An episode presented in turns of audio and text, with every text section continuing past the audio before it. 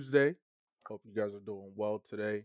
It is me, your host, Prince Abe, whatever you may know me as. You know, normally I would say how are Sean and Bari doing, but if you listen to last week's episode, you know what their thought is on that question. So I'm just let it be. You know, I'm, I'm not I'm not even going I'm not even gonna waste my time. I'm not gonna ask them. All I'm gonna do is say this. You know, we're joined here by Sean and Bari, and we're just gonna jump jump right into it, right into it. And the first topic of this episode, episode six, by the way, ladies and gentlemen, shout out to episode six the first topic of the episode is the Dallas Mavericks.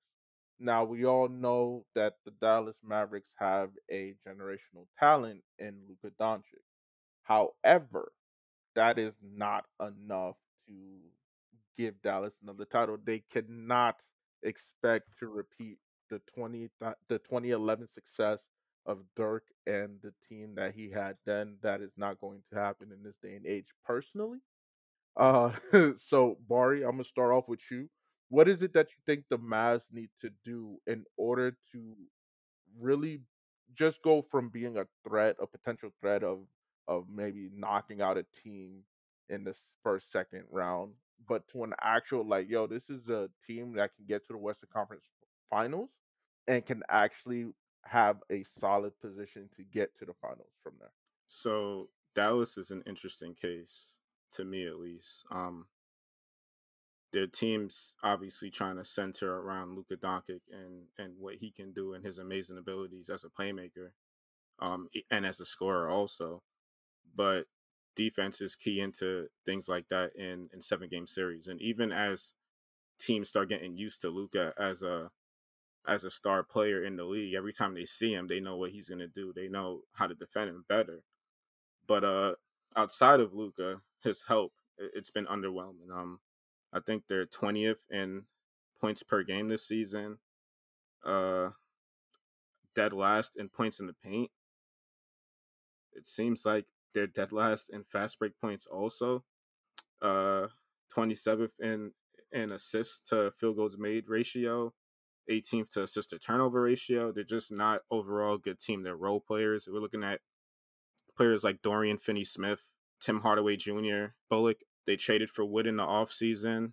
They recently signed Kemba, waived uh Campazzo. They're they're making moves. They know that they're not a good team right now. They're especially not good considering where they want to be. But in my opinion, Dallas I, I don't know if this is a controversial statement to make, but I think Dallas just attempted to contend too early into Luka's career just because of how good of a player he is or could be. Um, the the best move I think they've made was hiring a, a competent coach like Jason Kidd, and and he's definitely you know made them a, a better team and and successfully steered them in the the post Rick Carlisle era, but but they have a lot of glaring issues. Um, there's no there's no second playmaker in my opinion. Dinwiddie's just not that guy anymore, and and we seen where Brunson went. He he took the bag and left. Uh, their bigs aren't feared. You know what I mean? We're talking about a, a JaVale McGee, Christian Wood rotation. That's just not feared in this league right now. Honestly, Um, it, I can I can go on and on. Um, there's I have no confidence in Dallas winning a championship with a with a roster that looks anything like what they look like now. Um, and and them winning a first round matchup entirely depends on health and who they're playing. I mean, shit, I'll leave it at that. Like, you don't want your playoff hopes, your championship hopes to go through one player. Like, even if you look at the blueprint of of Dallas's championship in 2011, 2011, 2010, in 2010, um, it just it, it- was a Dirk led team, but we're talking about extreme like efforts from Jason Kidd, who was old at the time or older at the time, Jason Terry, Shawn Marion. I'm starting to catch blanks now, but it like it was it, Tyson Chandler who was uh, playing like defensive player of the year, tapping all those offensive rebounds back out. Like it, it was a, a group Yeah. effort. Regardless of if Dirk was the driving force, who which they all knew, it was a group effort, and you never felt like, oh, Dirk's just gonna beat the other team tonight, and that's why Dallas is gonna win. No, it was a lot of reasons as to why Dallas won, and they won, and they played interesting sets to to go along with that and play defense. And in today's Mavericks, it's just it's just not not on pace. Like they're just not on pace to to scare anyone. I don't think everyone in the league knows luke is good, and and and while that is a is a fact, I don't think anyone fears him.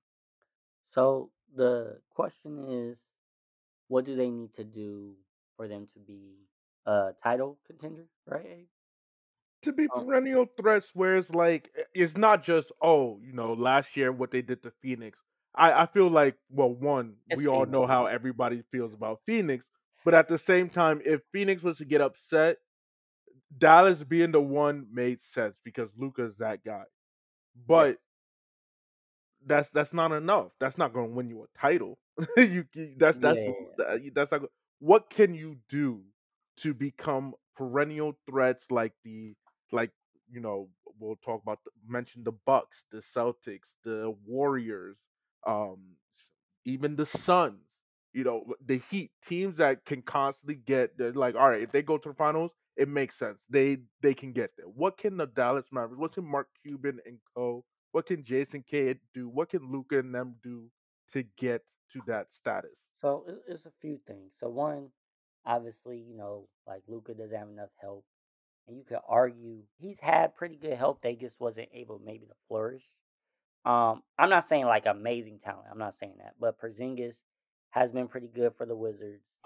Um, since he's left. Um, and I know that was something he complained about where he wanted to actually be more involved in the offense. Um, Jalen Brunson, obviously, he's doing the Knicks aren't that good, but he's been doing pretty good as well. Um, so obviously, besides them getting more talent, because I remember when they got Wood, I wasn't moved by that because defensively he is terrible. Um, he's not even really great on the boards. And I remember I actually when the move happened, I thought he was going to have to come off the bench because he's such a liability on uh defense. And to my knowledge, yeah, he, he hasn't started a game for them. Um, so the biggest thing for me, besides the roster, obviously, just getting like they they need they need because they have a couple defensive players, but they need someone that can also create. But the problem I feel like for that is it reminds me of James Harden. Like, can this style of play really win? And I've always said no. Um, even even for example with with um, LeBron James, right? The arguably or is to, to a lot of people the greatest player ever, right? Um, obviously the the offense, the system was built around him, but even him, he couldn't get to the finals without being able to be able to trust his teammates. And again, with LeBron, he's always been able to trust his teammates, but really feel like okay, they can get it done. And I feel like though the difference between um him and let's say James Harden or Luka, like right, because you like, oh man, they're playmakers. But a lot of times, I feel like, especially in in Bron's career, he would play make he would make uh, plays based off of what was the real smart decision for basketball, right? What makes sense basketball wise. Where a lot of times with Luka and Harden, I feel like they were just getting their numbers. Like, oh, okay, yeah, you're open. I'm gonna give it to you. Also, that looks good for my assist. So I think for him to change his style of play, and he's great, and that's kind of hard to do when you're that great because that's why, um, to my knowledge, Luka and and Rick, um, his old coach, used to bump heads because he was very old school. Yeah, And even though he he praises Luka, like he thinks he's amazing, which he is, but I think he has to have either a kid let him buy in. Hey, um, you got to really, really trust your teammates because what happens too when a couple years before they play the Suns, right? They would play my Clippers, and again, it would go it would go down to the wire, of course, every series. But how we would beat Dallas is like, hey, we're gonna let Lucas score forty. That's perfectly fine. One because we know he's not never in the best shape, so he's gonna get tired in the fourth quarter, and then two, he can't beat everyone by himself. You know what I mean? You can only score so many points. And so, um, and then attack him defensively because we all know he's not the best de- defender. So I, I feel like for them to really take that next step, um, Luka has to feel like he has someone that he can trust, and his coach has to have him buy into, hey, you don't have to do everything. Um, now it's easy for him. He even admitted, right? Coming from Europe to the NBA is really easy, which is understandable. And I think he's going to get MVPs, uh, multiple All Stars, all those good things. But for him to really win it all, he has to have um, be to trust his teammates, and that falls on Mark Cuban as well. Mark Cuban has to get a roster that you know maybe Luka feels like he can trust. Um, and Luka probably should, you know, Luka. I mean, maybe that's not a style, but hey, try to try to see what you know top stars or something like that might be interested in coming. Um, that he can feel like he can trust. But like the thought process when they got Porzingis, like I understood it, right? Like, okay, I have a big man that can really hold it down, and you know, Luka's gonna be, you know, basically the guard slash wing, and and do it, get it done like that. But I think they they need someone. I don't know who. Like, you know, like I I could see not that it's gonna happen, but let's say Bam, for example, right? Like he'd probably be great to play with with um with Luka. Um, obviously in a perfect world, right, Embiid or something like that, but we know those things aren't going to happen. But someone like that, where where he could really feed and trust, because obviously he didn't trust Porzingis, um, and Porzingis would get frustrated by it. But I think that's just the biggest thing for him to take that next step. But there's there's also chapters I feel like in, in young players' uh, career or in, in players' career in general. When you're a star, when you first come in the league, you want to establish yourself, right? That's the thing. You wanna you wanna prove yourself. And then after you do that, you kind of want to show, hey, I'm that guy. I want to get the MVPs if possible. I want to get, you know, uh-huh. multiple all star scoring titles. I want to get all these accolades. And then it comes to the point where it's like, okay, I got all these things. Now I want to win. So to be fair to Luka, he might still be in that that that time frame of, hey, you know, I still haven't got an MVP yet. Hey, I still haven't been able to get a scoring title or whatever those things is. Um, so right now he believes me playing this type of basketball can help me get a championship. Um, but we've seen from James Harden, right? We've seen that that's not the best way to win. I mean, Kobe, rest in peace, he even mentioned that with James Harden. Like, hey, I don't see that style of play ever winning. But again, for right now, I think Luka, because I don't even know how old Luka is. I know he's still young, 22, 23. Yeah. Um, so I think, you know, at 26, 27, I think that's when we're going to start seeing Luka like, okay, what's next? Like this this is cool. and and when when he's that age too, I think it's it's vital to say that he's gonna know what he needs to win in this league. Yeah. Yeah. Um, Sean mentioned big play, like a lot of you know what they lack, and and that goes hand in hand with like literally the stats. Like they're dead last, like they're the worst rebounding team in the league. Um, they're dead last in defensive rebounds and second to last in offensive rebounds, while being last in points in the paint. So I mean that if that doesn't tell you that they have nothing going on in the paint, um, I don't know what what what else tells you that. And before the season, Jason Kidd was saying, quoted as saying things like, "Don't be surprised if you see JaVale McGee shooting corner threes, and that's just not what this team needs. Not Yeah. from McGee, you know." Um, so I entirely agree with Sean, and and like I do think that they just instead of letting Luka just learn. I mean, because yeah, he did come into this knowing a lot and and being pretty polished at the game of basketball, but letting him learn the NBA and and letting him compete with just who he has rather than trying to build around him from year one, year two. Um, I just I just think Dallas, the organization, went about some things the wrong way, and you're seeing that like the the roster construction isn't what it's made what it was made out to be in the offseason. Um, yeah, they're just really they're just a really bad team. They're a really I bad mean team, I mean and they overachieved, right? Let's be honest. They overachieved last year. And so I think, you know, to be fair to Mark Cuban, he's thinking, "Oh man, we're we're right there," because it's so easy to feel that way.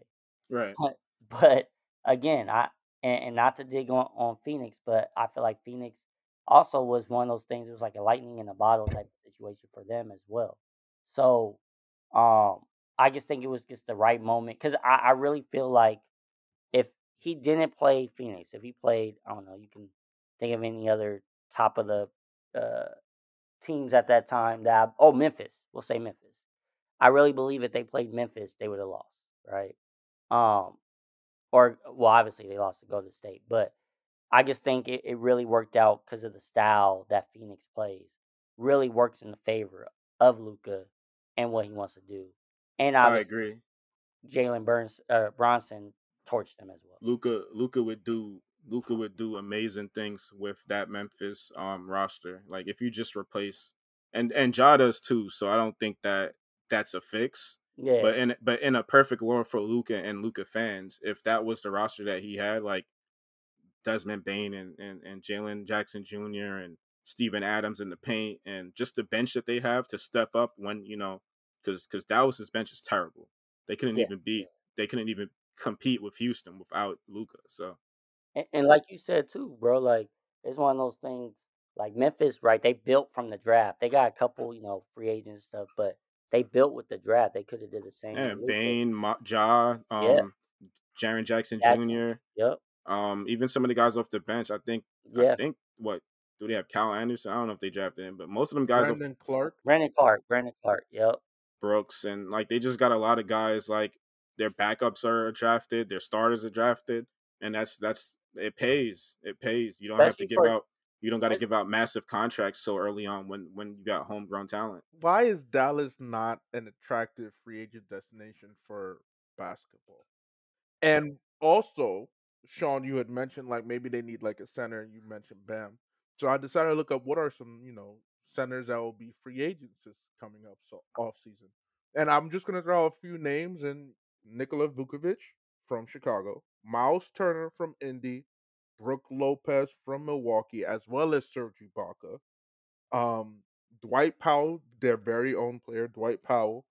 Nerlens Noel has a club option, and uh, Jacob po- uh, Poeltl Poeltl from San Antonio. So let's let's start off with Sean. Let's start off with one. Why isn't Dallas a desirable free agent destination basketball wise? Because football wise, we know it's a different story, right? Yeah, that that is a great question, and I wish I had the answer to it. I don't know if Mark Cuban is because we at least we hear stories. He's a great owner. You know, Dallas. There's no state taxes, right? Like the weather's not too bad out there. Um, it's cheaper to live. So I really have no clue what the reason is. Um, yeah, I, I wish I could tell you the reason why. I haven't because and that's why that's why I don't know if it's one of those things where the star players just don't go out recruiting or what. But if I was a star player, I played in Dallas. I'm for sure telling everybody like, hey, this is where you need to be at. We could do some great things. So I have no clue, man. I wish I could, because even with with remember with Dirk, Dirk didn't have no great free agents come. Very true. Like they were players they drafted or players that was like the That's- end of their career. there's or there's even a there's even a Bleacher Report um article from two years after they won their championship saying why do- doesn't free agents want to sign with the Dallas Mavericks anymore? Mm-hmm. So so what That's Sean just said is an absolute fact. Um, they've never wanted to go to Dallas. You you would you would think, especially after winning it all and beating the the Miami Big Three in their first year. You know, every we all know how the decision was handled, and how everybody viewed that Miami Heat team. You would think like, damn, maybe I should go play with Dirk and them, and and no, that's that didn't happen. And so isn't that isn't that shortly after when um Chandler Parsons got cashed out and whatnot? Wasn't that around that time? I just Dallas has never been an attractive um free agent destination. I don't know why that's the case to the point where they overglorified the people they did sign, like Chandler Parsons. I remember Mhm. um Lamar Odom had a whole TV show centered around Oh, in the. Mavericks. Um after I think he left the Lakers or whatever. Rondo too, right? And Rondo had a whole situation with the Mavericks and, and didn't play. And people players have had bad experiences with um the organization. Like as like they yes the Mavericks have gotten good praise um for Cuban being a smart owner and this and that, but we also have to remember they they've also had um scandals and things like that in the in the recent past Yeah. that that they've done a good job of you know i guess rectifying and, and getting rid of these people to, to where we don't really talk about it anymore. But uh you know they're they're not like a spotless organization. Now, if i'm listen if i'm a young if i'm a young player I'd very much rather join the other Texas teams over Dallas. Right, just right now, like in the right Yeah. now, like San Antonio's is proven that they're a hub for young players that can anybody can have a standout performance any given night, and and then when you look over at Houston, a bunch of young players. But Um, does San Antonio change when Pop leaves? Will that perspective change? yeah, yeah, that changes, but we can't really think. We don't know when Pop's leaving. Like all I Pop thought- knows is basketball, and then Yeah. you know, um, God rest her soul, his his wife passed a couple years ago, so you know when Pop's done, he's probably just done with living. Like I, think he's he's meant to be a coach. And and well, and San Antonio, to be fair to them, right? They've always built theirs on a draft, so they're not necessarily Yeah. did No. like Dallas. You know, they're like pleading. Like, remember they were trying to get was uh what's That name? DeAndre Jordan uh no, well not just that, but what's his name? Williams. Um, Deron, yes, Deron Oh, Williams. yeah. Remember they were begging for him. I'm like, bro, he's not even right. So they were really just so San Antonio has never did that. They're more so like, hey, we know we're small. We're not tripping. We're gonna build from the draft, and it is what it is. Very successful at drafting. That's for sure. You know, so Very they they successful. they embrace being a small market Mhm. where Dallas has been like, hey, no, we're the talk of the town because you know the Cowboys are, so we should be too. Yeah, because Dallas isn't really a small. Dallas is not a small market. I mean, It's not. yeah, they're not a So, small market, but all of they- the major cities in Texas are, you know, like, you know, what I mean, like Houston isn't a small market either. yeah. You know, what I mean, but like for they're some both bigger than reason- San Antonio, but San Antonio still happens to have the best coach in the league. So And when mm-hmm. Houston, Houston at least supposedly has like top of line strippers. Let's be honest, right? James Like, Harden sold that place Look, well. Look, I'm no, no, but I, but even before James Harden, like that was always a thing. You know what I'm saying? So like you can, and, and at least I've heard it's very similar because I still haven't went to Houston check it out yet, but it's very similar to LA. So you could sell that, right? You could sell that a lot. So that's you know what I mean. Especially you're a young player, you're like, oh yeah, okay, that so I can have a good time. Not that you can have a good time in Dallas, but it's just different, you know. So I think that's part of it too. But I really have no clue why they don't go to Dallas. And as far as those big names you listed, none of those move me to be honest at all. Um, they're not gonna. I mean, they they can probably they can be a building piece, but as far as um, I don't remember all the names you said, but a lot of them I just know I was like, yeah, I'm not moved. Like there's some Yeah. that could be a good building piece. Um, Vukovic, Turner, Brook, yeah, no, Ibaka, uh, yeah, no. Poeltl, Noel if uh, Detroit decides to let him go. Yeah, no, I mean, oh, ironically, oh boy, Miles I- Turner should be a, a name too for a couple teams. he should, but I don't feel like for Dallas. Yeah, no, I don't. I don't think. Um, I mean, he stretches the floor, so Yeah. that's a plus. But and I it don't. comes I down agree. to how much money. Too, I think he's a because- better. I think, in my opinion, I think he's a he's a little bit of a better fit than Wood is, but Yeah, yeah. still, I don't think he's the solution for Dallas. No, Yeah. no. So lately, you know, ladies and gentlemen, we don't really talk too much about the Lakers. It's out of respect because y'all Lakers fans can be sensitive. If people spend thirty seconds on y'all, whether it's good or bad, it's it's rent free type of conversation, and we ain't got time for that. But we would like to acknowledge um, the recent string of games from the Lakers, uh, as well as right now we'll just kind of salute, tip our cap to AD and, and the games he's been playing. He's been looking like prime Pelicans or New Orleans AD low key. But Russell Westbrook and the bench situation, let's let's talk about it.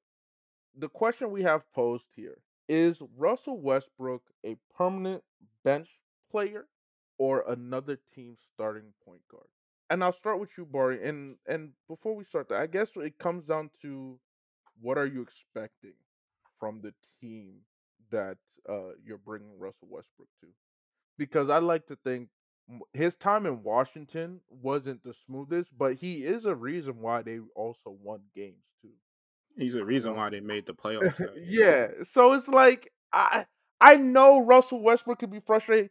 I, I Sean, me and you have had conversations about this before. You know, we both agreed that his basketball IQ is disappointing, but he plays with the drive, he plays with the energy that you would want in your players. Just that sometimes sometimes that decision making doesn't come through. However, however, what where do you view him now at this point in his career, Jabari? I'm half I'm half and half on the question. Um, though I posed the question, I'm I'm half and half on it because it says is he a permanent bench player or another team starting point guard? My my answer to that would be what other team? Because depending on the other team, he could still be a starting point guard. Um, and let's let's say hypothetically we're talking about um well no, can't even say the Knicks anymore because Brunson's a better option. But let's say we're talking about one of the five, six teams that could use him as a starting point guard. Um, he's 34 years old. He just turned 34 years old. So I think you can get a year or two out of Russ, um, depending on the team. But if this is a team with championship aspirations or a team that has any good point guards that they want to develop, then no, Russell Westbrook wouldn't be the answer. Um, it's starting to approach. He's starting to approach the territory of being a a bench player, and I don't think that's necessarily a bad thing. Um, if you if you if you've been looking at Russ lately and paying attention to how the Lakers have been playing, mainly due to AD stepping up, Russ is Russ has been better also. Um, in the last two games, he has 15 assists in those two games and zero turnovers. Like, how do you, how often do you see Russ get that many assists and no turnovers between those two games? Um, and in the very last game that came against a win against Milwaukee, uh, a four point win, in which I believe Brody, LeBron, and AD all had double doubles with no turnovers, all three of them.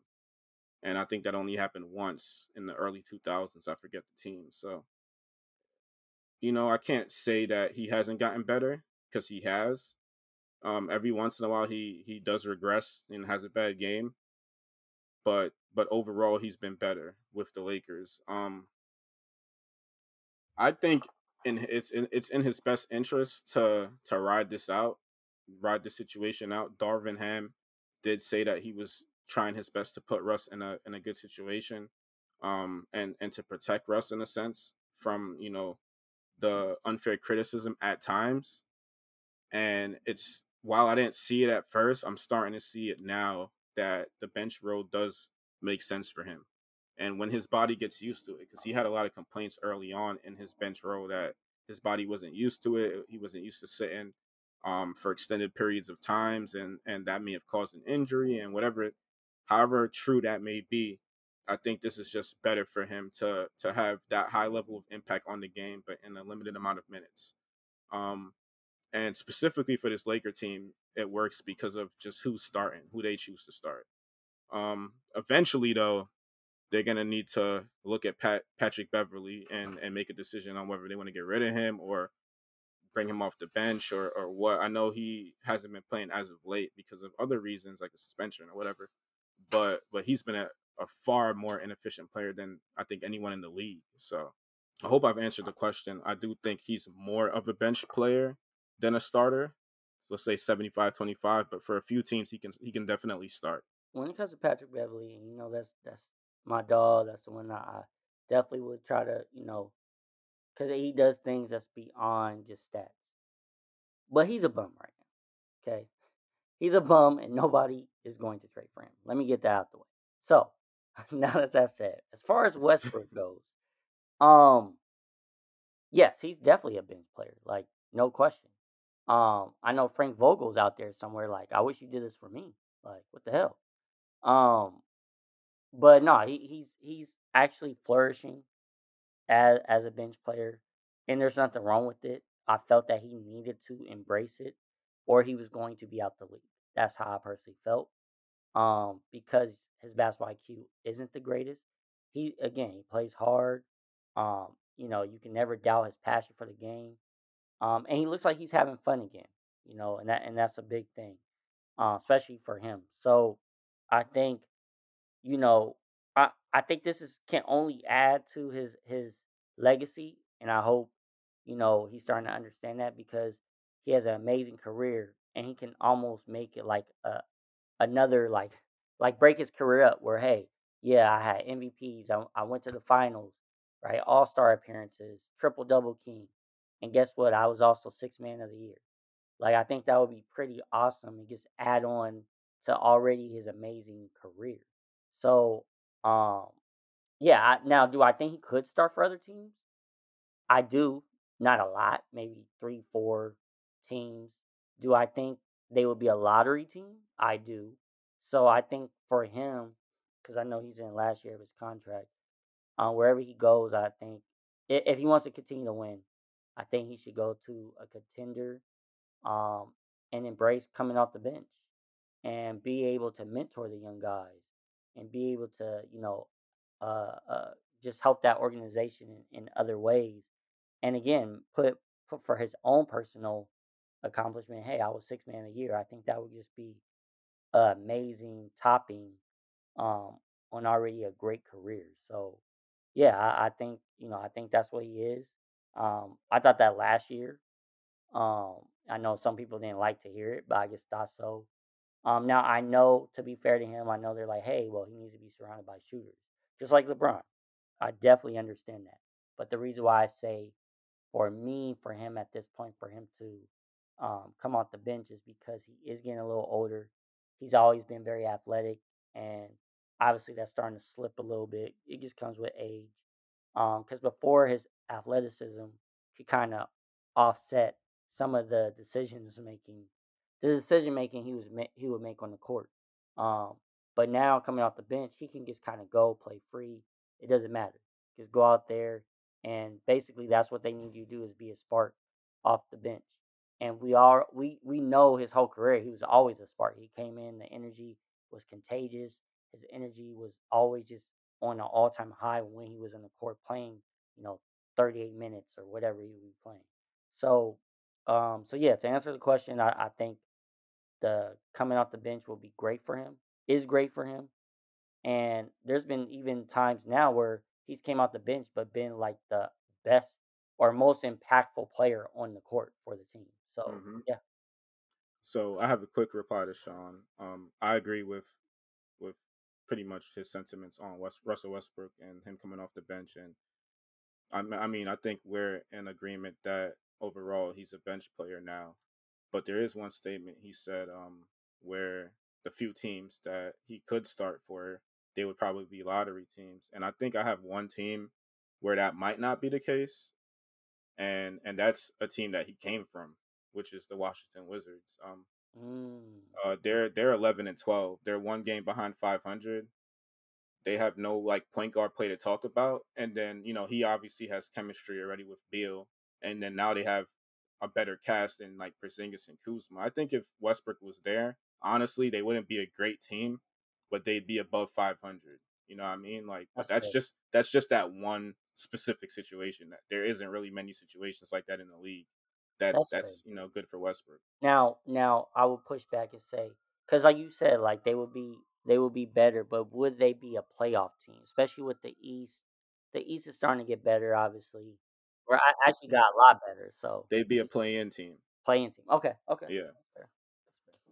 With that being said, Draymond Green of the Golden State Warriors recently had uh, some things to say about LeBron and the GOAT status. You know, a, a conversation that will forever be had, uh, probably until 20, 30 years after LeBron retires, maybe. But uh Bari, can you fill us in exactly on Draymond's comments and um and because look, look, please take it away. so so basically, um he was recently asked his top five players in NBA history during a recent episode of Throwing Bones, the Throwing Bones podcast. And he had LeBron James at number one, Michael Jordan at number two, Kobe Bryant at number three, his teammate Stephen Curry at number four, and Shaquille O'Neal at number five. When talking about why he had James at the top of his list, he had a lot to say. However, one thing in particular that he said was that Jordan didn't beat the greatest team ever assembled, implying that, you know, LeBron did. And he also went on to say that Jordan also didn't have to go against the greatest team ever assembled every year. You know, and you know, Draymond's referring to his his own team, the the 2016 team that you know is the greatest regular season team and you know one of the greatest teams in playoff history and then eventually the the modification to that team which was the KD Warriors that LeBron ended up having to face after after Golden State took their their comeback loss in 2016. This isn't news how Draymond feels about LeBron's GOAT status. Um and while he has MJ at number 1, his comment was these things that I just mentioned help LeBron's GOAT case. I don't think it it necessarily has to put him over um, MJ or if you may have Kobe or Kareem in your GOAT conversation, you don't necessarily have to put him over them for those reasons. But he's saying it doesn't. It sorry, it helps his his GOAT case. Like, and and these guys all have GOAT cases to be in the argument to be in the conversation. You have to have you know these impressive accolades to go over and compare with the other goats. So um that's what we're gonna be talking about today. How we feel about that. Um how we have that order and and just yeah, my my opinions on it is I agree with Draymond in a sense that it does help LeBron's GOAT case. Um a lot of people after 2016, like after even before the bubble whole bubble fiasco, after that comeback against Golden State, just because of the fashion in which it was done and the people that and the players that he beat, a lot of people did, you know, feel the same way as Draymond um, on Twitter, on social media, the analyst. Um, it, was it was pretty renowned that that that extremely helped his his case of um, matching Michael Jordan, surpassing Michael Jordan, however you want to look at it. Um,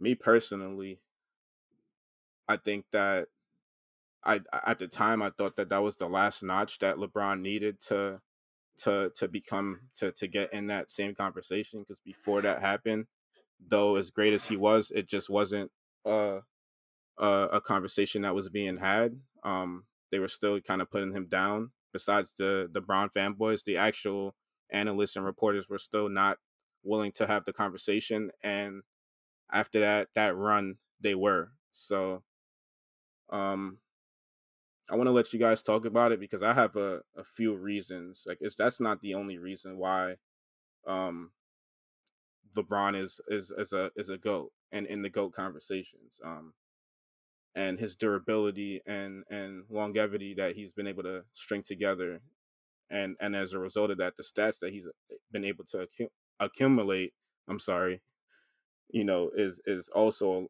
a big reason as to why I have him in that in that GOAT status. Um, if we're looking at the all-time scoring leaders, we know how that plays out. He just passed Magic in assists. But if we're looking at the all-time scoring leaders and their assist ranks, LeBron is number six in assists. The other ten in the all-time scoring leaders aren't even top. Shit. Besides Magic, they aren't even top twenty in assists. Now, if we go to the all-time assist leader, LeBron's number six on the assist list. The other 10 on that list aren't even in the top 10 for scoring, and LeBron's number two in scoring. So, like, what makes his case as a great player is that he's been able to not just do everything or a little bit of everything, but he's been able to do it for the entirety of his career. Um, and I think that's what Draymond's trying to say, but he just sounds like a fanboy when he says it because it's like he doesn't like he doesn't really go into depth about how he feels about the other players on his list, like Michael Jordan and and Kobe Bryant and etc. Like he just goes straight back to the Michael Jordan LeBron debate. Draymond, Draymond.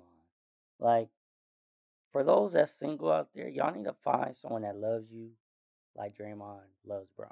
Because it, it's ridiculous. It's absolutely ridiculous. is coming. It's coming soon.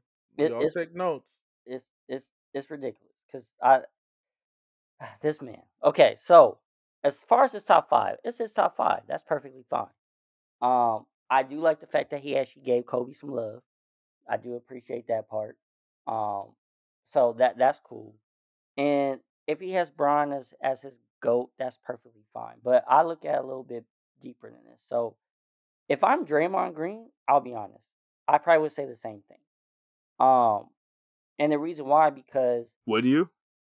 if if I'm Draymond, Yeah, like if you're Draymond, would you have your teammate at number four? No, no. Well, I I mean, If I'm you're saying, Draymond. no. If I'm Draymond, I'm saying Bron is number one, and this is the reason why. Okay. This is the reason why. If I'm Draymond, I'm putting him number one because all it does is boost my status as well, right? Um, because I could say, man, I beat LeBron, right? He's the GOAT, but against me, he was three and one. Against my team, quote unquote, the best team ever, right? Three and one. Now, I Mhm. disagree with his best team ever because the best team ever, if, if he's going to say that, it's with KD. like, because when they lost, what was that? Twenty was it 2015 they lost when they first met up? Um, I, I think it was 2015 when Kyrie and and Kevin Love both got hurt. I maybe I was on the island, maybe I was by myself. I know Curry was MVP or whatever, and people have that ridiculous notion of saying Curry was better than LeBron, all this nonsense. And I was one of the few that said the Cavs can beat Golden State. And I truly believe they would have won because why? LeBron basically by himself was took what? Took Golden State to six games with Delly. Delly was Delly had had Curry in jail in moments of the series, right? So that's number one. So when they met again, I still believe they can win because I was like, man, they should have won before. Now, yeah, you could say, you know what, like they were up three one, and you know if it wasn't for Draymond being suspended, because again, Draymond can use that as well. Oh man, if if we wasn't suspended, if I if if I didn't get suspended, you know, we, we could have repeated or whatever the case is. I truly believe that the Cavs was a better team. Um, again, that's just my belief. We could talk about that another another time. So for me, that's not the greatest team. Um, because even when they did, was it had the record for 70 wins or whatever it was, um, they lost. So you can't say you're the best team and lose, in my opinion. Like it doesn't it doesn't make sense. You know, I can't say I'm the strongest person in the world, but I struggle to lift 600 pounds. And let's just say, or not even 600, let's say the world record was, I don't know, or no, let's say I, I got the world record for, for lifting weights, but I struggle to lift up a car. You know what I mean? Like, it just doesn't make sense. Just different things like that. So I, I go back, I look at it like the greatest team, you know, you could say the 96, 97 Bulls. Sure, you can even go back to, to, to was? I think it was 90. When did he first win? I think 91, 92 Bulls. You go to obviously the 01, 02 Lakers, right? So again, I don't I don't care that Bron is is is his goal or anyone else's goal, but to say, you know, to say that oh man, Jordan didn't play against a dynasty or didn't play against the greatest team. Jordan could say, and Jordan fans could say, he was the dynasty. Him and his team. Like they was the dynasty.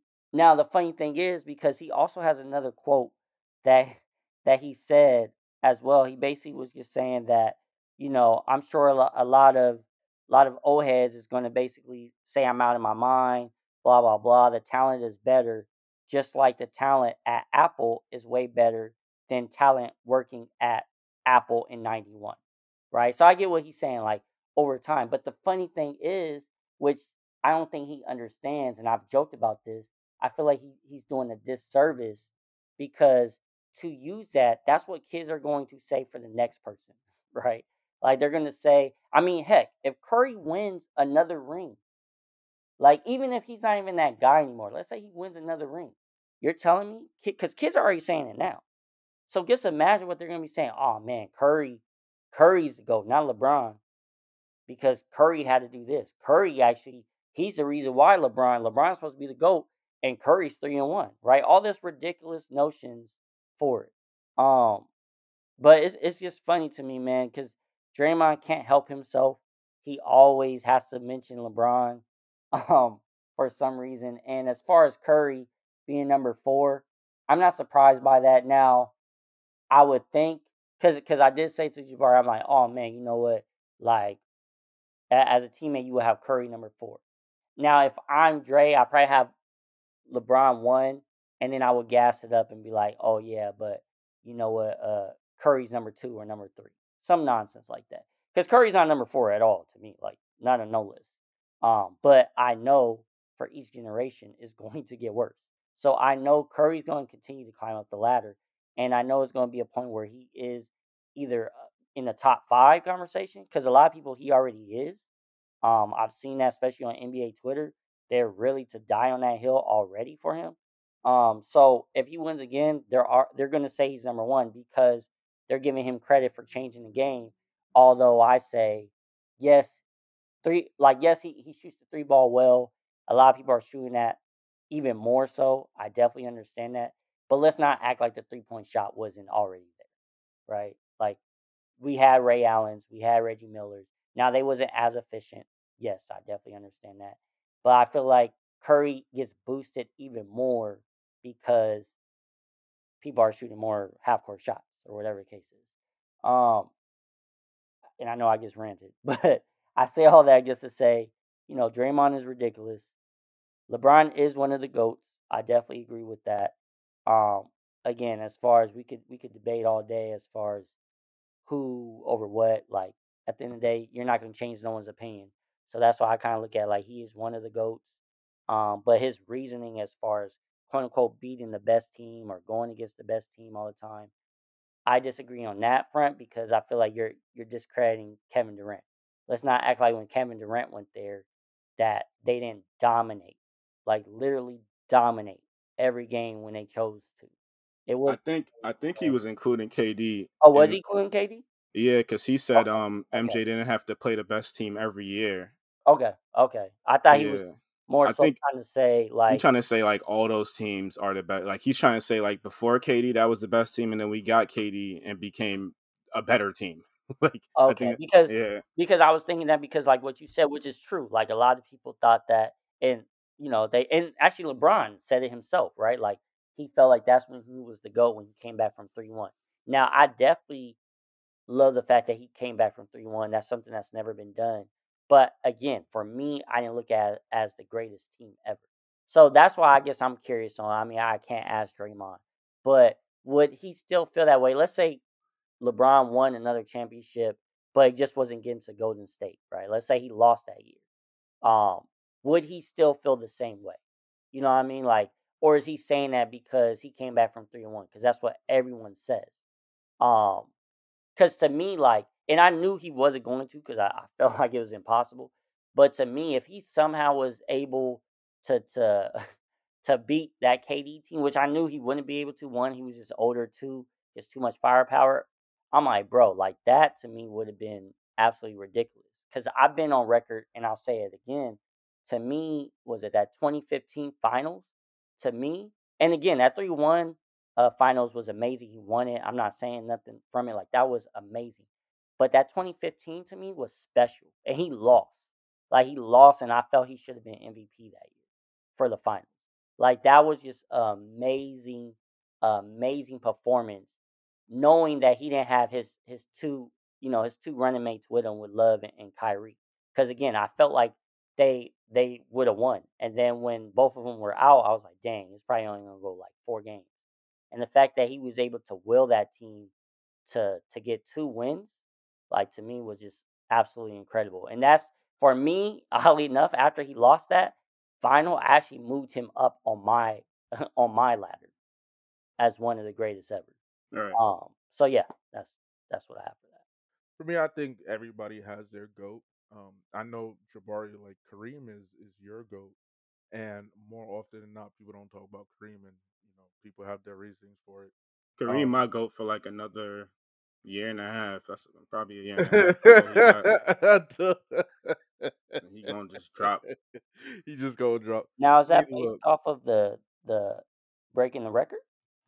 Yeah, because well, Kareem Kareem's my goat, um, for a mixture of of reasons, and it's it's also the same for the same reasons why I have LeBron high, which is durability and longevity, and his total, not just his total points, but like Kareem has more assists than Michael Jordan just because he played that long.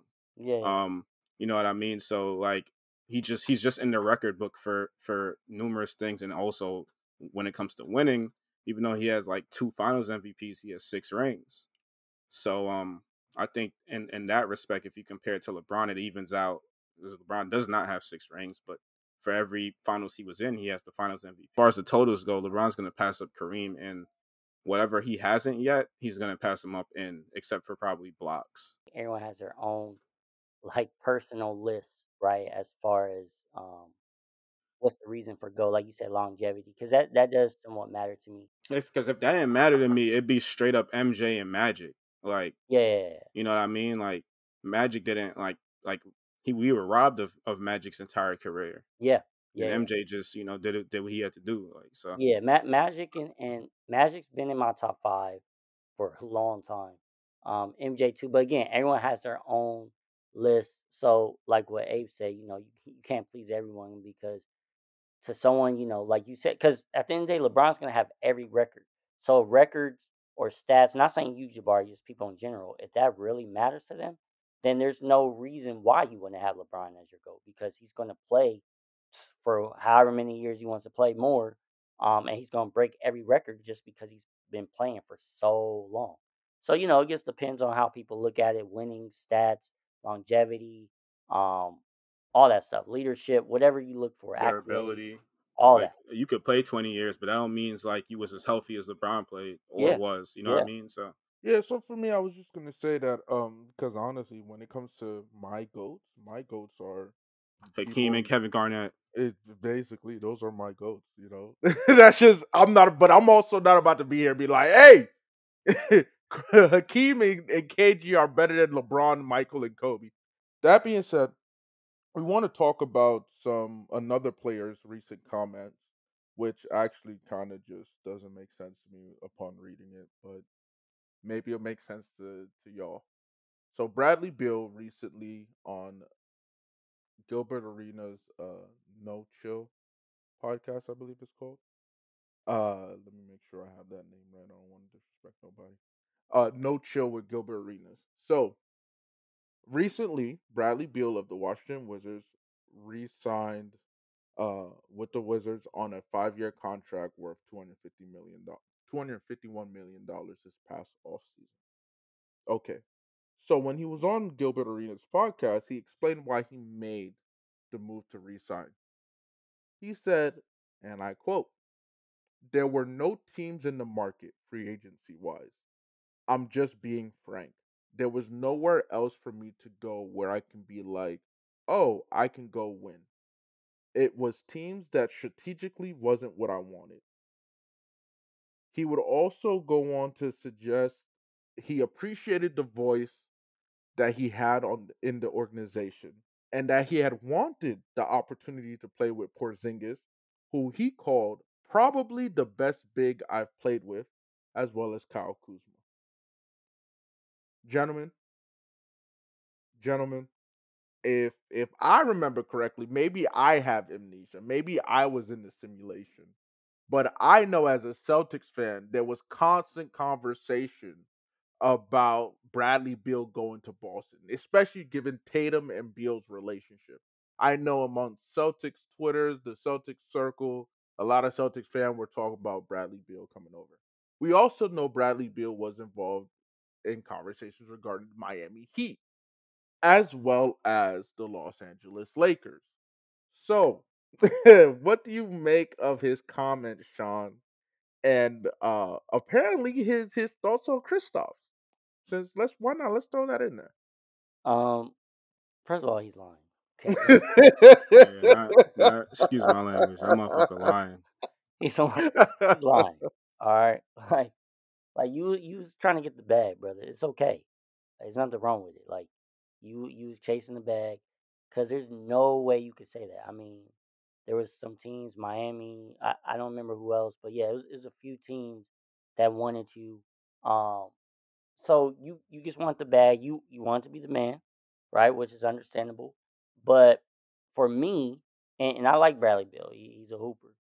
He's not your franchise guy, in my opinion, that you can win with. Um, and he needs a point guard badly, which Jabari actually mentioned.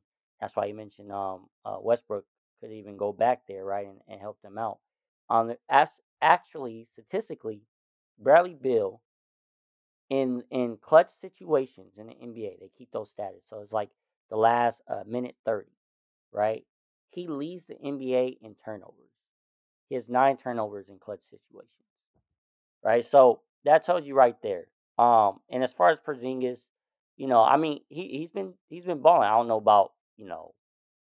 I mean, the Wizards haven't had, I guess, that many great. I'm trying to think any great bigs like that. So I guess like, you know, I guess that's probably the best big he's played with.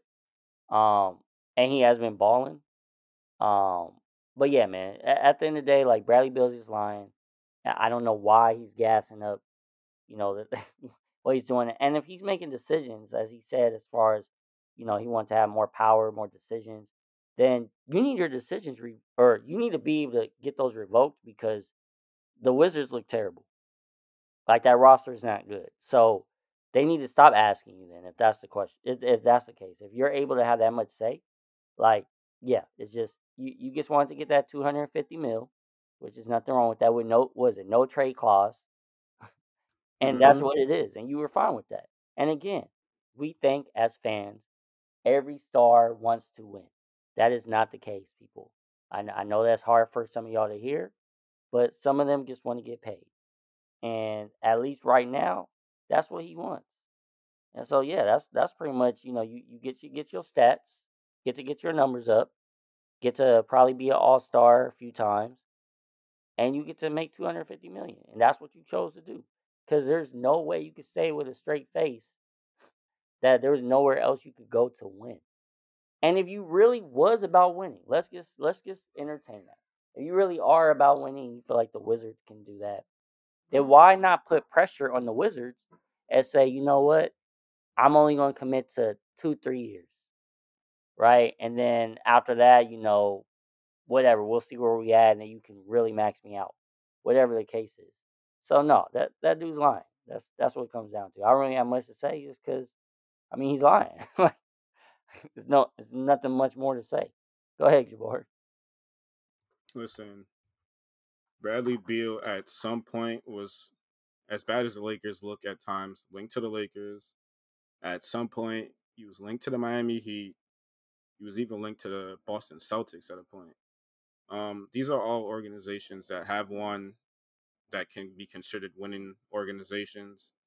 Um, I got five years and 248 million reasons as to why Bradley Beal is a Washington Wizard still. Um, it doesn't really have much to do with the other teams. There, yeah, there are probably a few teams that were interested in Beal that he didn't see himself winning with. And in his head, it's like, shit, why am I going to go over there and lose with them when I can stay here in Washington and lose with a team that I that that's drafted me and and that's willing to give me a no trade clause to where he controls his destination for five years, whether he stays in, in DC or or goes out to another team, he pretty much controls the narrative of where he ends up. I just think he wanted that level of control, and also he wanted that level of control while not having to go be someone's sidekick or whatever. And and if that's the case, he could have just said that. He didn't have to say like there was no teams interested in him that he saw himself winning with. Because at the end of the day, what does Bradley Beal know about winning? Um, we we can go on to the next topic. Well, well, well, real quick. Let let's mm-hmm. be fair to him. Let's be fair to him, mm-hmm. right? Because he said was it um there was nowhere else for him to go, right? Where he can go like, oh, I can win. So let's just pause right there. There's nowhere else he can go. That's true. There's nowhere else he can go that would pay him two hundred and forty-eight million. I mean, I mean, they couldn't. They literally ultimately, yeah. Like Washington could pay him the most money, and he took so, it. So that part is true. I don't know what the Celt- the Celtics would have to gut the team in order to accomplish. No, I'm saying no, no. like technically, like, no one can yeah, pay no him what Washington right. paid him. Yeah. yeah. So I guess he's right there. I guess he is right. Mm-hmm. But oh, he got Kyle Kuzma and and Porzingis, so. but the Wizards, the Wizards will be fighting for their lives, and and soon enough, unless they just you know maybe they're selling tickets, I don't know. But soon enough, they're gonna be trying to trade him anyway. If they if they're not winning and they can't get no pieces, they're gonna be like, hey man, uh, where you want to go? So just we can try out, to rebuild. Just look out for the phantom injury when things aren't going the way he wants them to go. Absolutely. Ooh, ooh, ooh. Okay, Okay, yo. Okay, y'all, y'all, y'all got y'all got some feelings about this. Okay, so we we about to wind down. We about to wind down, ladies and gentlemen, for all our listeners. Thank you for rocking with us. So last week, November twenty eighth to December fourth, we've had a plethora of games and a lot of wonderful, wonderful performances. We're going to talk about our standout player of the last week, or you know, in my case, a standout game. So my standout player was Devin Booker against the Chicago Bulls. I believe this was in Phoenix, and he scored 51 points. He had four rebounds, six assists. He had a steal, only two turn- turnovers. And why it's a standout game for me is because he was extremely efficient. Um, he was 20 out of 25 for pretty much 80% shooting, five out of six from the stripe for 83%, um, six out of seven from from from distance for 85%. Um, so he barely missed from anywhere. He, he wasn't missing at all that day. Um, I, I have this up there with I want to say it's it's my top Devin Booker performance. I'm not the biggest Devin Booker fan, but we all know he had that 70 point performance against what team was that, Abe? It was your team, right? Yeah. They 70 po- point performance against the the Did he the win? the eyes Did he against the- win? against the Isaiah But Thomas the did- third did he Celtics. win? Did he win that game? Oh, I'm I'm, about to. I'm about to get into it. So Wait, no, no, no. But did he um, win that? Did they even have a so- chance at winning that game? Can we talk about it? that wasn't an impressive performance because the whole team was was trying to get Booker to score 70 points, Jae Crowder got upset because of that. I remember. and Phoenix did not win that game. But but Booker had 70 points. They Um, had no chance of winning that game at all. It was a blowout loss. well, they fed they fed Booker the ball the whole game in an attempt for him to break whatever record they wanted him to break. And if it was Kobe, he ain't break it. But anyway, but anyway, I have this 51 point performance. Why I think that's his best performance in the NBA. It's though he scored 20 more points in the game. This 51 was against what people would consider competition and in opposing wings like DeMar DeRozan, Zach LaVine. I don't even know who was his main assignment, but it didn't matter because it didn't like everything went in. And just in this little in this little strip of of games, like the last time Devin Booker didn't score 20 points was November 11th. Um, since then, we're talking 25, 27, 49, 20, 25, 21, 27, 44 the game before um, the 51 point performance, then 51, and then 41 in his last game against Houston. Um, currently, as we record, the Suns are playing the the Kings. Sorry, not the Kings. They're playing the Spurs, and he has eight points in the first quarter already. So we'll see how that goes. But he's he's been on a scoring streak. That's what he's known to do. He's he's just known to be a, a gifted scorer, a top shooting guard in this league. And I just I just felt like he was pretty efficient, um, pretty efficient in destroying the Chicago Bulls um, on the on the thirtieth of November. It was just a really good game for from him and the Suns to where they really didn't even need him to finish the game. Um, and and you know for them to win the game because the Bulls just didn't have a chance. So that's my standout performance. Yeah, mine's is I gotta give love to my boy Zubac. Zoo. Um. Uh, what was it? What day was that? But if I mention my own team's player, I'm I'm uh okay, whatever. Then when- carry on, when- carry on, when do I mention my people though? thank- carry on. No, no, carry on, carry on, carry Um, on. 'cause but say one thing, I'm Zoo- in trouble. Um, when they played was I think it was like the twenty seventh or twenty eighth of November. Um, The 28th, last Sunday. 20 okay okay so um he dropped a stat line of 31 points well he and he shot 14 for 17 right 29 rebounds 12 of those rebounds were offensive rebounds Wait, wait. Why are you talking about Wilt Chamberlain? We're I thought we were picking a. Oh, no. underst- oh no no that's that's the only one that, Oh. that has done these numbers sir This was Zubac. yeah Zubac. Oh, Oh Zubac. wow. he Three- he beasted. three blocks and three assists and, and only Kareem has put up these numbers which is absolutely ridiculous like he was he he had Myles Turner in hell like that's what he was like he was just fighting for his life the whole game um and honestly, Zoo's been our most consistent player because why the Clippers can't stay healthy. I don't know what the hell is going on with the Stars. I, I have no clue what's going on with them. But Zoo has literally been the most consistent and a lot of times the best player for the Clippers. Um, and I, I'm pretty sure he still leads the league in blocks.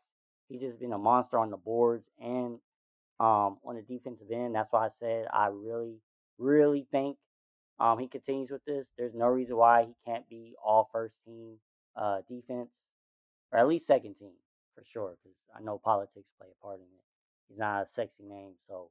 But yeah, that that that dude was a monster. And normally, I'm not like Abe, y'all. I don't, you know, just all of a sudden just talk about the random things. Like, hey, you see Tatum? He made his uh his uh 603 the other day. Like, yeah. When did I ever say that? I'm when just did saying. That's I just ever? that's That's just things like you crazy. just say. It's just That's that's things. true. Like this is this was literally historical, right? Where Kareem, another goat, another goat, right? That's the last person to put those type of numbers together. So, um, yeah, that that's pretty much it for my boy Zook. Just wanted to give him some love, and uh, yeah, that's that's my standout player.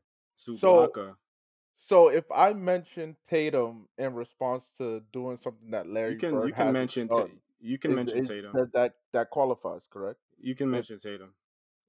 If if I What did wait wait? So what did he do that I, I, that I'm saying, can I, is th- that's when it's okay if he does something that surpasses something that Larry Bird has done? What does Larry? What has Larry Bird like? I don't remember having crazy numbers. So this must gonna be like a career. I mean, it's not okay? Like So he like needs to 50 do something points, outside of 55 uh, points or something. Boston. yeah, like like is yeah. I, I'm Okay, just trying to figure out did he okay, all did right. he did he So, have uh 29 rebounds, oh, okay, all right. three blocks? But Oh oh unfortunately, he- here's the Oh crazy thing: my standout game wasn't even had had nothing to do with anything Celtics, to be honest. And and it's I said standout game because I didn't really have a standout player. It was more so a game, and that was actually the day after Zubac's 29 rebound performance between the Oklahoma City Thunder and the New Orleans Pelicans. At the time of that game, CJ and Brandon were both uh, BI. Let me. we, we, we, his mom may call him Brandon, but we call him BI or Ingram. CJ and Ingram were out, so Zion was doing it with Trey, uh, Troy or Trey. My fault. Murphy. I apologize uh, hmm if I got your name wrong. Um, you know Jose and all of those. Y'all, this game was an exciting game to watch only because of this you have two very youthful. You have two very young teams which are viewed in different in different lights. I mean, even talking to Sean and Jabari, I can imagine the way that they view Oklahoma City and the way that they view the Pelicans are just going to be very different, as it should be, right? Oklahoma City has a plethora of draft picks. They think they're Danny Ainge over there, and we're just wondering what they're trying to accomplish. The Pelicans, on the other hand, have all of this talent, and uh, they have their own big three, which is Zion, Bi, and CJ, and we're expecting something out of them, right? This game actually had uh, the Pelicans uh, fighting back to win, and it came down to the last couple of possessions where players like Herb Jones shined bright. I don't know if anybody saw what he did versus um I do not know how to pronounce his last name. Oh my god. But it starts with a P. It's it's he's a he's a foreign born player, very long, lanky. Are you I'm talking about Poku from OKC? Just call him Poku. Okay, yeah, Poku. You saw what he, he did on the inbounds pass, like uh, what with Poku defending against him when they were uh just up by I believe one point, and Mm, it, Yeah, I saw that play. it's just like yo, you do shit shit like that, that makes you, and he hit both his free throws. We love to see it, right? Stuff like that makes you makes you uh, uh memorable, at least for a game. Uh, Zion had finished with 23 points. He didn't go absolutely crazy, you know, but he was doing everything in his power. Uh, Tr- Murphy had 20 points right beside him. You know, he was doing his thing. Uh, If I don't know if anybody recalls, but I think maybe episode two we talked about his performance where he went a perfect, what seven Yeah. to seven from three and whatnot. So here he is coming up sh- bright, shining up bright again while they're shorthanded. Shai, on the other hand, you know, Shai had 31, but but it wasn't the most efficient 31. He shot 33% of the field, but he got to the free throw line 18 times, you know. Unfortunately for Shai, you know, his his his supporting cast didn't support as much as Zion. Uh the next best performance after him point wise um was 14 points. Whereas again, as I mentioned with Zion, he dropped 23, Murphy gave him 20, he got 15, he got 14, he got 12. Yeah, everybody was contributing but it just went to show just how different and yet how similar these two young teams were. They played with energy. It was a very it, it wasn't a boring game to watch. It definitely wasn't a boring finish. Um, but their trajectories are very different and you can see why. Uh, this Pelicans team, I, I mean, I, I don't think we can say enough about just the potential of this Pelican team is high. Um, this team, if they can just get it together if they can stay healthy on top of that too, we we could probably see some something shakes start shaking in New Orleans. You know, probably haven't seen something shakes in New Orleans since AD. Who knows?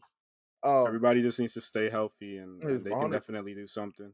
Honestly, honestly, but that was my standout game. That was the Thunder versus the Pelicans. The Pelicans ended up winning, I believe, 115 112, if I remember correctly. Um, that was last week, Monday. So, after our standout games and performances, to wind out to close out the episode, we have to give our games of week eight that we're looking forward to. And I'll start us off, and then I'll give it to Barry and Sean. My game of the week, ladies and gentlemen, boys and girls, will actually be a Milwaukee Bucks game. You know, yeah, I, am a Celtics fan, but I do love me Giannis. He's the Nigerian freak when he does very well and he succeeds. So call him Niger Umo Niger, and he knows it too. But he's also Greek. We'll leave that alone. Anyway, Milwaukee is playing Sacramento December seventh. Why is that my game of the week? One, first of all, Khris Middleton is back, which is super important for the Bucks and any championship aspirations they have but to this will be, I believe, his third, his third or fourth game back, if I if I recall correctly. So by this time, he probably gets you know a, a couple more his his sea legs, quote unquote, underneath him and whatnot. They don't have a back to back this week, so hopefully we still get this. That means that he'll still play all the games that they play this week. They don't. We should.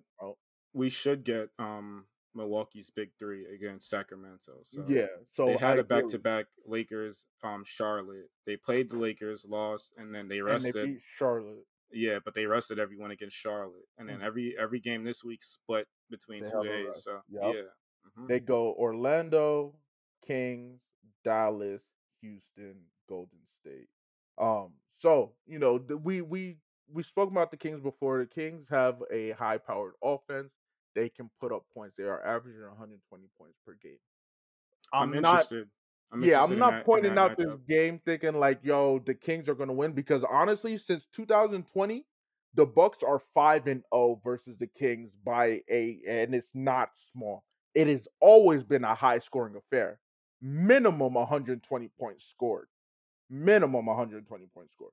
But I, I I see this more as just another tuning up game, and I want to see what Middleton looks like against an, a, a collective, a team that is going to put up points. I want to see, you know, because once Middleton is back, we can all stop the whole like, oh, you know, but but if Middleton was healthy, you know, the Bucks they'd be able to do this. Now I want to see a healthy team. That way, we get no no what ifs, what ifs, what ifs. We don't see that no more. We get to see a team with all this talent competing in the playoffs. That's what I'm here for. So right. my game of the week is Bucks Kings. The Bucks are definitely going to win this. I I strongly believe. If they don't, then it'll probably just be more adjusting with Middleton back in the lineup. But I think it should be a another good dub for for the Bucks. Uh, Sean. Um. Well, first shout out to the Kings too. I know we didn't talk about them like that, but shout out they they seem to be trying to build something. Um. But my game of the week, even though some people think you know, I hate the Cel- or not that I hate the Celtics, but we just talk about them a lot, right? Um, Phoenix, I'm not a fan of necessarily, but I got them as my game of the week, right? Um, was it Wednesday, December seventh? I just So want to say I knew that game was going to be picked without even asking anybody because how could you not? It's the Celtics. But carry on, carry on, carry on, my that's friend, that's carry on. that's not the reason why I, I picked them, but um, basically I picked because of Tatum, how he's been right playing MVP level. Booker, who's been on a tear as well. Um, I think that'd be a great matchup. They actually play on ESPN. Um, and I don't. Williams is still out, right? Right, Abe? Yes. Okay. yes. Um, the timetable is his agent alluded that he might be back before Christmas. The team has not said anything yet, but he is starting to play more contact and whatnot. So if he does come back by Christmas, it's a possibility. But for Oh, sure, he'll be back January. okay. Okay. So yeah. Um. Well, maybe Marcus Smart hopefully will be playing. Um. And I know. I think. Uh. What's it? Mikal Bridges for the Suns. I'm not sure if he's playing or not. I know right now he's day to day. Um. And then Chris Paul's out, and well, he has a lot of other things going on besides besides his injuries. But we're not gonna oh, go into that. Uh. Um. But yeah, so I actually though I think that definitely be a good matchup. Um, because Phoenix is actually really good at home. They're eleven and two at home, and Boston's seven and three on the road. So I think that should be a, a, a fun matchup. Um, yeah, to to check out. Ba- Basically, both teams. I think Boston's still number one in the East. I think, and the Suns is is trying to um continue to move up on the uh, Five losses on the season, baby. what is that? Five losses on the season. Shout out to Cleveland for giving us two of those losses. Oh my gosh. This is why Hey, I this is just why I I just gave picking big ups to this Cleveland. They this gave us two no. L's. This this is That's why crazy. This is why I hate picking anything Celtics. That's gotta deal with crazy. But as of right now at least, Phoenix now again it could change by the time the game is, but right now, Phoenix is the number one seed and so is the Celtics. So you get to have that matchup. So I think it'll be fun. Um but yeah, that's my game of the week. Abe, I have a question. You said Boston has five losses, right? hmm And five of those losses, sorry, two of those losses was against who? The Cavs, Cleveland Cavaliers. Yeah, Okay, so my pick of the week is a game tonight, the Lakers at at Cavs. It's always hmm a it's always a sight to see um LeBron return to Cleveland and see what kind of performance he can muster up against his old team. But usually he's returning to play a depleted team, and right now he's returning to play a extremely great defensive front court and uh, Jarrett Allen and, and Evan Mobley. And they You lost their know, first matchup by 14, right, November 6th. right, and then also like like this high powered guards and Darius Garland, Spida, um, Caris LeVert. Uh, it's it's just interesting because the Lakers are playing well um as of late. But if there's a team that can stop them again, like you said, they lost to them already. If there's a team that can stop them again, it would be the Cavs. Um, that front court can definitely give AD problems. It can give LeBron problems, and I don't know who defensively um can contain Spida and and Darius. So my pick is it's actually going to be coming out the when this podcast releases, um, the sixth of December, and it's the Lakers at Cavs. You know the funny thing about all of this is, is that we have to talk about the Celtics next episode. It is not Why is that? our fault because we're going to review these games, of course, That's only going that's only one game though. It's not like we picked But the Celtics. Celtics, no, the Celtics are still going to. Again, we're continuing the streak of So if they get blown out, are we still on gonna the talk about it? podcast. Hell yeah! If they get blown out, they Oh, deserve to take their licks too. Hello? Okay, sure. well, all right. If you want to talk about the Celtics so bad, we have a game I'm as not. as We we as talking about as we of we already all picked the game. As of I'm recording, confused. as of recording, um, the Celtics and and and my team played today. The Nets and the Celtics played today. The Yeah, Celtics are slightly favored. Um, I don't know who they're missing besides Time Lord. Uh, the Nets, Ben Simmons is out. This should be the last game he's out. He should be reassessed soon. And Yuta Watanabe's out. Other than that, we're healthy. So let's see what happens with that. okay, no problem. Yeah, we should shoot. At the time of this recording, the Nets and Celtics will play each other. By the time you hear this episode, we have uh We'll have the result.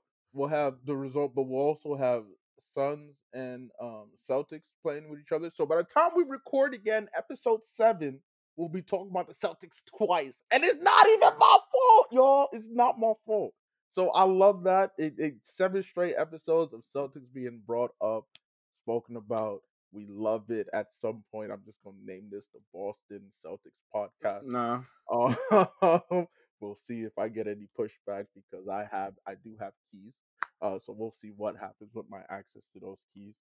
That being said, ladies and gentlemen, thank you for joining us for another episode. Bari, Sean, as you always know, it is a pleasure. Um, make sure you check out the games of the week that we have uh, suggested. Just to recap, Make Um, sure you follow us on Twitter. Um. Brooklyn Bari, Lowry Talks. Funny thing is, y'all gonna wonder why I'm laughing, and y'all not gonna know because I cut out the last. No, that's fine. But um, all right. Anyway, It's a lot So- of editing you're gonna have to do. I, you know me, I'm attention to detail. I'm gonna do it.